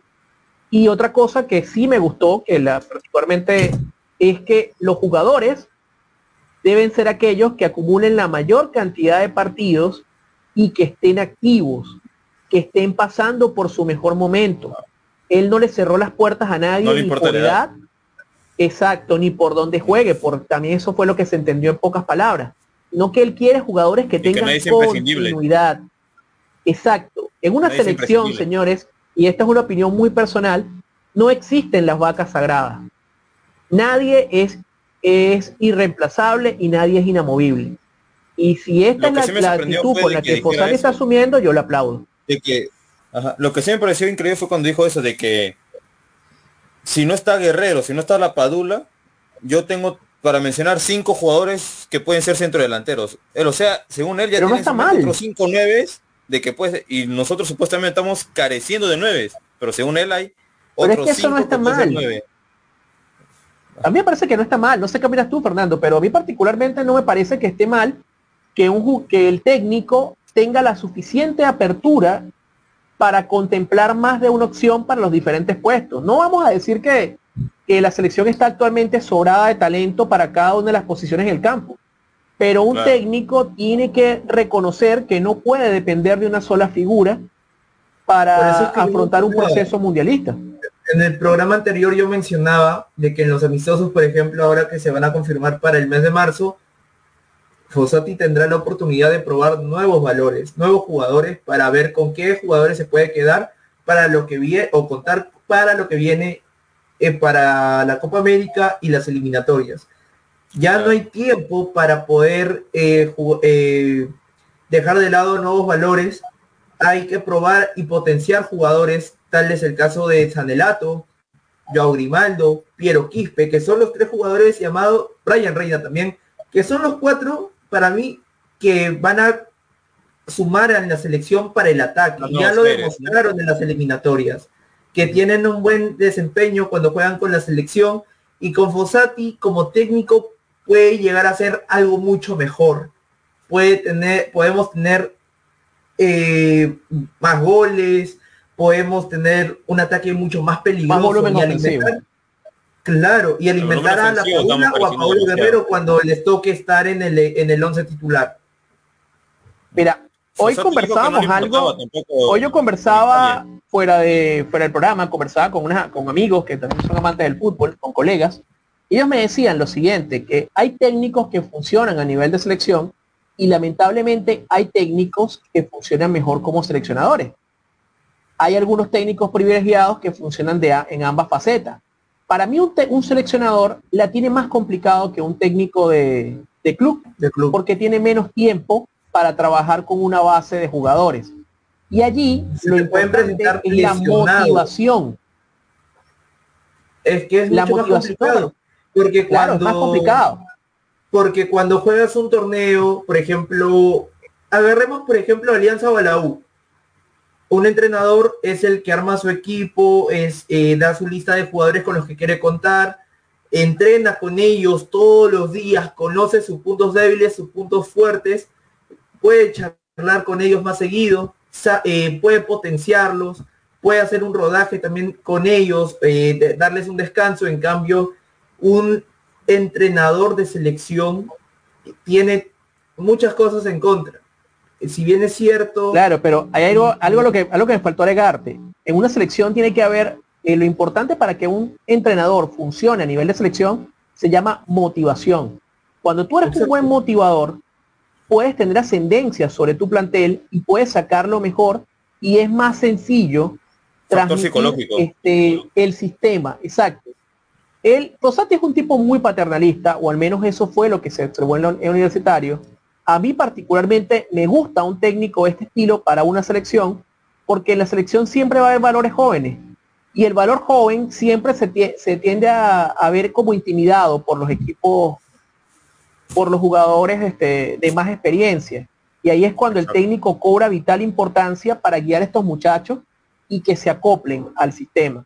Él decía que él no va a cambiar la idea de juego, pero sí va a tocar obviamente el sistema porque él tiene su filosofía y que, bueno, vamos a estar claros, tiene que, va a ser diferente a lo que la selección venía de que le haciendo gustaba con mucho el, el jugar con el 3-5-2, por ejemplo. Y Le gusta que tener volumen en el era un tema- No era un tema eh, como para alarmarse, porque es él tiene su idea, él tiene su esquema que le gusta, su esquema favorito, pero obviamente eh, va a respetar el estilo de juego de la selección, ¿no? Y yo creo que tiene los jugadores no tiene nada para- ver, para poder- que La cosa es el estilo de juego. Probar. Ujú. ¿Perdón? Puede ser la misma. Eh, Fossati Yo lo que estaba que tiene diciendo los era jugadores de para que hacerlo. Ajá. Fossati lo que está diciendo era de que las formaciones la va a seguir manteniendo, que él no seguía nada por eso, que cada quien tiene su estilo de juego. La formación no tiene nada que ver con Claro, su estilo de juego. es que una cosa es la idea y otra cosa es el sistema. El sistema es cómo te paras. Pero se supone que. Perú tiene que mantener la identidad que ya se, había- se venía viendo con Gareca, que lamentablemente se diluyó con el proceso de Reynoso. Y yo creo que en cierta manera es lo que él trata de hacer referencia. La identidad del fútbol peruano es lo que él no va a tocar, porque obviamente eso ya es una cuestión de, de estilo, de ADN, por ADN futbolístico. Pero sí su esquema, como indicaba Fernando, ese 3-5-2, hay que ver cómo lo puede acoplar. Yo pienso que sí tiene los elementos en la selección como para jugar de esa forma. Sí. El otro que estaba diciendo Fossati, y creo que ya lo mencionaste, era de que lo que sí me gusta es de que no está vendiendo humo, porque Reynoso te estaba diciendo, yo cuando llega la selección, nos vemos de que vamos a llegar al tercer o cuarto puesto, no nos ven más allá. Pero Fossati lo único que está diciendo es de que no te promete resultados. No te promete resultados, solo promete de que el aficionado, la afición, va a creer de nuevo creer, va de nuevo creer en su selección. Y con eso ellos van Claro, a tener una meta. que tiene que ser realista. Yo, eh, eh, yo- en eso yo digo, él no se está quemando diciendo de que vamos a llegar al mundial, sino diciendo de que la afición de nuevo va a creer en su selección. Y yo digo, está bien, no se está quemando, o sea, está diciendo las cosas como son, porque no se quiere quemar diciendo de que no, se voy a clasificar al mundial, porque luego van a decir, no, estaría prometiendo esto". algo que no podría pasar. Porque Claro, es porque está asumiendo una selección que está en el último puesto Él, él eliminatorio. es consciente, Otra cosa, él es consciente. otra cosa que hay que destacar es el papel de, lo- de los directivos de la federación. Lozano asumió con toda la gallardía que se equivocó en el, en el proceso anterior y está dando un respaldo que es importantísimo para el nuevo técnico. Oblitas también le dio las gracias a, a- a Fossati en la llegada. Eso yo creo que si se traslada al apoyo deportivo, que es lo que realmente necesita el técnico uruguayo para trabajar con la bicolor, debe redundar éxito. Ya por lo menos el hecho de tener un, un rival de trayectoria y de peso, como lo es Italia, eh, al menos nos da una señal de que se quieren hacer mejor las cosas esta vez. Campeón de Europa, Y esperemos, actual campeón de Europa. perdón, Actual el campeón de Europa. campeón de Europa, aunque no Hay haya ido al mundial. También de Por que eso la mismo. Conmebol ha hecho un convenio con la UEFA para que sus equipos, o sea, los equipos de Conmebol tengan partidos importantes de primer nivel contra equipos europeos. Hay una propuesta de la UEFA de que en la Nation League se incluyesen a los equipos a los equipos sudamericanos. A mí me parece que sería un acuerdo confirmado, que es la Copa Euroamericana, si no me equivoco. Sí, para el próximo año, para el 2025. A mí me gustaría lo de la Nation League porque la Nation League ha cambiado un poco la cara al, al balompié europeo. El hecho de permitir que ellos, en vez de jugar amistosos, se jueguen un torneo, te eleva el valor competitivo de lo que es la, lo que son los partidos amistosos.